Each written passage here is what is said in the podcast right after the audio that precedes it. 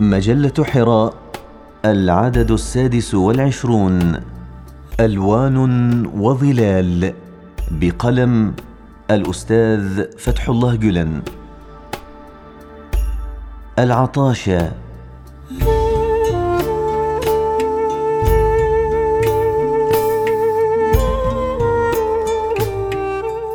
عطاشا للسلام ظامئون مسالمون.